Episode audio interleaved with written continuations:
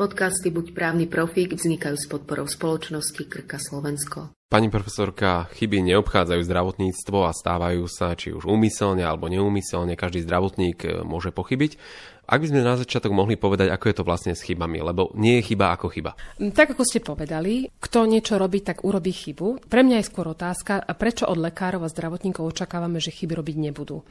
Že my predsa každý deň sa nám niečo podarí, zabudneme vypnúť sporák, zabudneme vyzvihnúť dieťa zo škôlky, urobíme niečo nesprávne a napriek tomu, že sme vedeli, že to máme urobiť nejak. Takže tie chyby sa nám stávajú, ale prečo to očakávame od tých zdravotníkov? A, a jeden z tých momentov, prečo to možno možno očakávame, je, že si no ale ide o život. Veď predsa to není len tak, ako že keď ja urobím chybu, tak sa nič nezdeje, ale ako ten, u toho zdravotníka ide o život. A skúsim vybrať jeden príklad. Myslím, že pred dvoma rokmi ponad Vltavu na 350 metrovom lane vo výške 35 metrov prešla povrazoleskyňa, myslím, že sa volala Tatiana. No a teraz, ako to, akože to je taký ten výkon, hej, že, že ide o život. Ona ak by urobila chybu alebo ak by spadla, tak vlastne by išlo o život. Tak už niekoľko týždňov predtým, než tá Tatiana išla na to lano, tak tam bol nastúpený tým, ktorý e, začal robiť celú tú lanovú sústavu. Bol ďalší tým, ktorý vybavoval všetky povolenia administratívne, lebo však museli postaviť žeriav a proste tých všetkých možných e, príkazov a zákazov a povolení, ktoré treba, tak na to bol špeciálny tým. A ten jeden z tých tímov zrazu zistil, že to je príliš ťažké, tak si prizval ešte pomocníkov. A v deň, keď ona mala ísť po tom lane, tak mali celú skupinu dobrovoľníkov, ktorí strážili tú lanovú sústavu, aby vlastne sa k nej nikto nepriblížil a nerozkýval celú tú sústavu, ktorá tam je. No a dole bol Dav, ktorý s zatareným dýchom sledoval, ako Tatiana teda prekráča tých 350 metrov. A ešte navyše, na druhej strane ona mala kapelu, ktorá hrala jej, aby ju povzbudzoval v tom výkone. Ona sa niekoľkokrát zakývala, tak akože samozrejme všetci zhýkli a, a sledovali ju. A robila pokus predtým kde asi trikrát naznačila, že veľmi fúka vietor, takže sa pripla na to lano a prišiel chlapík, ktorý jej dal pomocné lano a spustil ju dole. A to je presne situácia, ktorú majú zdravotníci. Až to má jeden problém, že keď zdravotník vykonáva to svoje povolanie, kde ide o život a o zdravie, tak nemá žiaden podporný tým, ktorý by za ňo vyplňal všetky tie papiere a strážil, aby všetky legislatívne veci boli v poriadku. Nemá žiadnu technickú podporu, nikto mu nestráži, aby sa mu systém nerozkýval. Práve naopak, on ide ráno do práce a môže čakať, že zase sa niečo, príde nové nariadenie, nové pravidlo, ktoré tam je. Ako čo robíme my ako verejnosť? Akože stojíme tam a držíme mu palce, že veď akože ide o náš život a povzbudzujeme ho? Nie. A, ako, m, máme na ňo príliš veľké očakávania a keď mu čokoľvek nevíde, tak sa ideme stiažovať a sme hrozne nespokojní, že sa museli počkať a tak ďalej. Takže on tam nemá veľmi to prostredie prajné. A tiež, ak urobí chybu, nikto nevybehne s ochranným lanom, nezachytí ho ani spustí ho dole s tým, že veď, áno, bolo to predsa ťažké. Takže tá situácia toho lekára a, a, a takej povrazoleskyne, keď ide o život, je diametrálne odlišná a pritom obidvaja tú chybu urobiť môžu.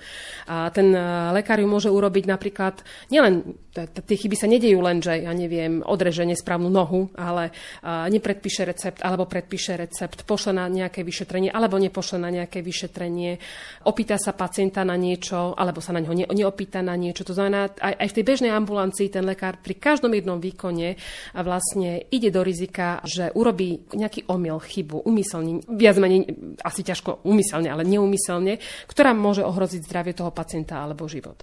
Takže to, čo tým chcem povedať, že úplne inom prostredí tí ľudia pracujú, ktoré je veľmi náročné, nemajú žiadne podporné týmy, je skôr, by bolo veľmi, veľmi prekvapujúce, ak by žiadne chyby neurobili.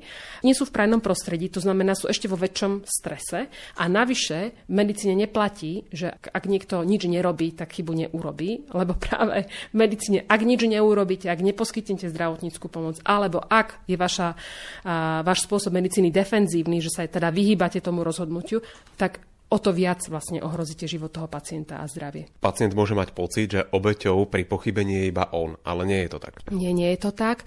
Rozlišujeme, a samozrejme on a jeho rodina je považovaný za takúto primárnu obeť.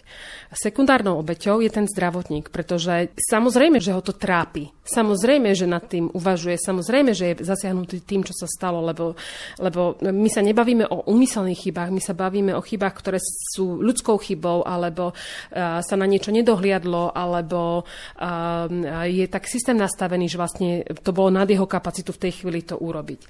Tou terciálnou obeťou je inštitúcia, pretože jej reputácia je, a tou štvrtou v poradí sú tí pacienti, ktorých ten lekár bude ošetrovať potom. Pretože presne ako som povedala, ak sa mu stane táto situácia a nespracuje ju správne, tak potom jeho spôsob, ako sa s tou situáciou vyrovnať, môže byť defenzívna medicína a tá ale ohrozuje tých ďalších pacientov. Alebo ak sa stane chyba a ona sa správne nezanalizuje a nevyrieši, tak ako to robíme pri leteckých nešťastiach, keď vlastne my ich hlásime a máme čiernu skrinku a všetko presne preto, aby sa nám na druhý krát nestalo to isté. To znamená, ak toto neurobíme, tak potom vlastne ohrozujeme ďalších pacientov a tí budú tou štvrtou obeťou tohto procesu. Tie chyby môžeme rozdeliť, lebo dochádza k ním z rôznych dôvodov? Nielen, že by sme ich mali rozdeliť, ale zároveň by sme mali aj rozlišovať tú našu reakciu na to. Pretože ak je to neumyselné správanie, to znamená, že je to naozaj chyba, mali by sme to prijať a mali by sme to hlásiť a mali by sme hľadať, ako sa tomu vyhnúť. Rovnako, ak dobre uh, urobil nejakú chybu, napríklad uh, sestrička sa neopýtala pacienta skôr, ako mu podala inekciu. Bolo to rizikové správanie, neumila si ruky, alebo proste urobila nejakú z takýchto vecí, to si vyžaduje supervíziu. To vidíme, že nemá dobrý tréning alebo nemá to zautomatizované, ako to má robiť, tak ako je vhodné potom ako tú reakciu urobiť uh, supervíziu. Tá tretia je, že je nedbala, hej, že teda aj má ten tréning, ale ako uh, nerobí to poriadne. Tam už napríklad by, myslím, dostala tréning, mala dohľad, vie, že to má robiť, napriek tomu to opakovanie nerobí. To je nedbalosť, tam by už mala byť sankcia. A potom sú tie také akože najvážnejšie, keď ide o vedomé poškodenie, vedomé uh, robenie veci, veci, ktoré ohrozujú pacienta, alebo vyslovene cielené. A tam samozrejme tá sankcia patrí. Ale nemôžeme tým, čím e, spôsobom, akým posudzujeme nejaké vedomé poškodenie alebo cieľné poškodenie, posudzovať niekoho, kto naozaj urobí ľudskú chybu, alebo má nedostatočný tréning a tak sa správa rizikovo, alebo bol nedbalý. Hej, tak ako, nie je to to isté. Ako má zdravotník spracovať e, to, keď spraví chybu a dostane sa do problémov a je v tom sám, že nemá nejaký podporný tým okolo seba, ktorý mu to nejak akože nie že rozhovorí, ale vysvetlí a podá nejakú pomocnú ruku. Čo by mal robiť? Ešte predtým, než začne spracovať svoje veci, je medzikrok a to je práve to ako keby hlásenie a informovanie pacienta, ktoré sa nedeje a má svoje dôvody, prečo sa nedeje. A to ohlasovanie tých chýb, alebo povedzme, že incidentov, ktoré mohli byť chybami alebo mohli ohroziť pacienta, to je niečo, čo jednak vyžaduje tréning, vyžaduje podporu v danej inštitúcii, vyžaduje nastavenie toho systému tak, že je to očakávané, že sú na to určené presné pravidla, ako sa to teda deje, aby tí ľudia boli ochotní a mali dostatočnú odvahu vôbec ísť a musí za tým nasledovať potom tá analýza toho, že čo s tým vieme spraviť.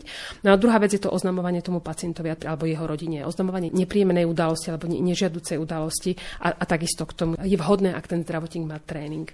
No a teraz čo sa deje s tým, poďme sa skôr baviť o tom, čo sa deje, deje s tým zdravotníkom, keď už sa to udeje. To, čo sa s ním deje, môže trvať niekoľko hodín, niekoľko dní a niekoľko rokov. A samozrejme, záleží na tom, aké boli dôsledky toho celého konania. To znamená, došlo k poškodeniu pacienta, došlo k umrtiu pacienta, alebo nikto si to nevšimol a môžeme sa tváriť, že sa nič nestalo. To samozrejme medzi tým je rozdiel.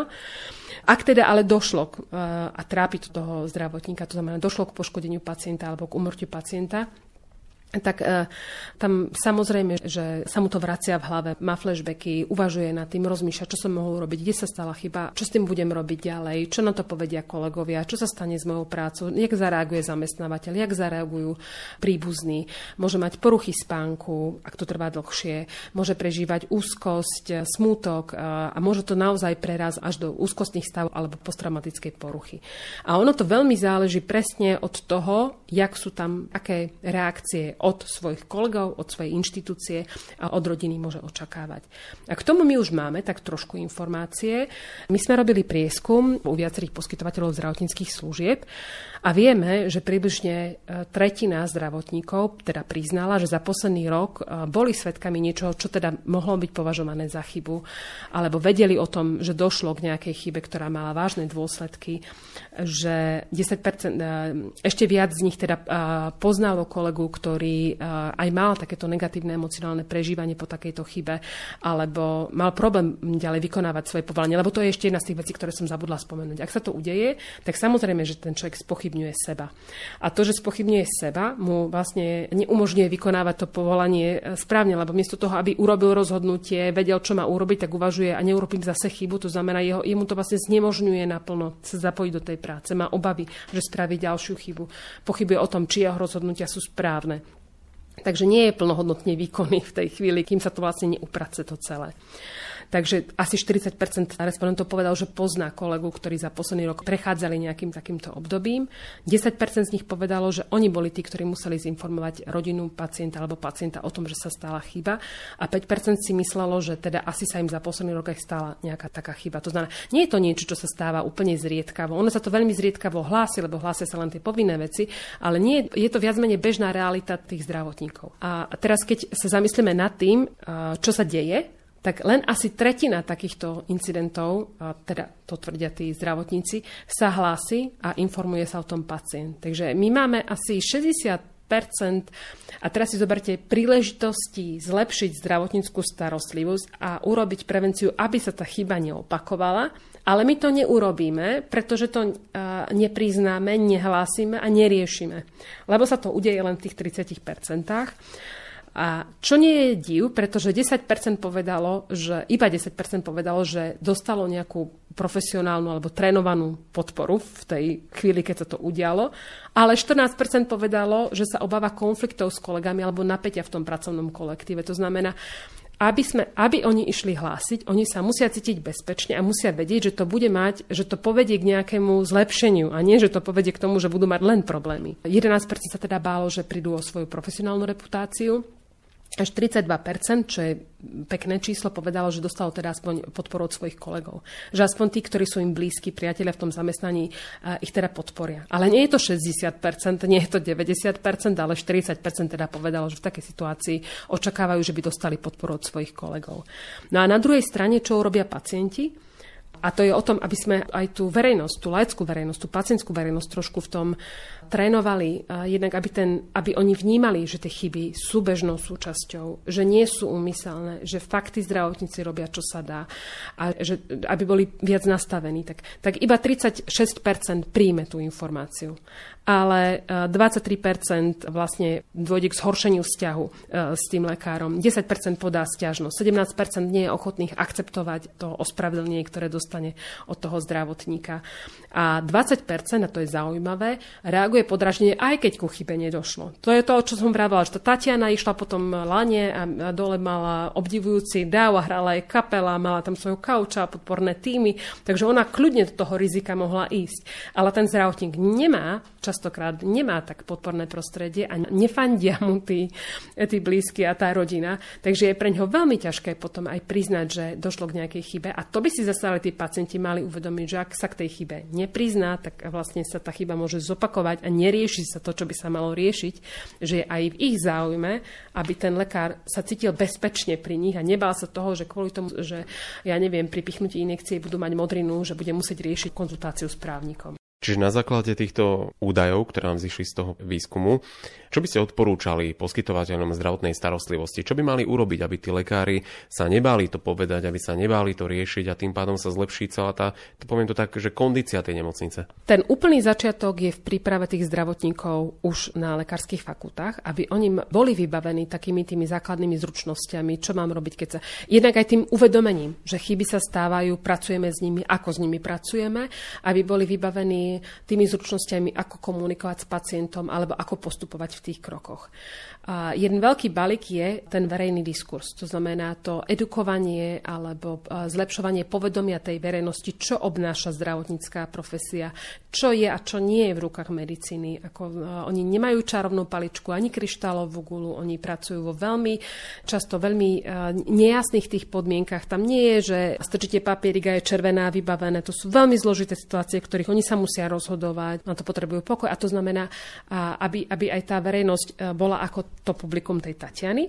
Potom v tej inštitúcii je veľmi dôležité, aby boli nastavené pravidla. Aby sa proste počítalo s tým, že sa chyby dejú, aby boli nastavené pravidla, čo v tej chvíli sa má udeť. A nielen chyby, keď nám zomrie pacient. To už je ako už spadlo lietadlo.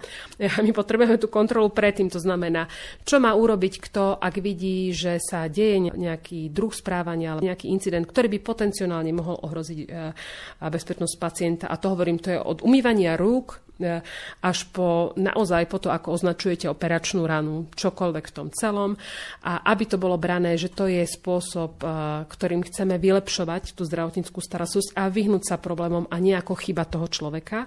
Aby keď sa to udeje, aby boli nastavené procesy, čo s tým ďalej budeme robiť, to znamená, identifikujeme problém a aké ďalšie kroky urobíme, aby tam bolo napríklad zabezpečená supervízia, ak to je treba, alebo aby bola zabezpečený tréning, ak to treba, aby boli tie podmienky čo najstabilnejšie stabilnejšie pri poskytovaní tej zdravotníckej starostlivosti, aby sa tam stále nemenili tie pravidlá, aby tí ľudia, lebo rutina je uh, koľkokrát ten najbezpečnejší spôsob, ako to poskytovať.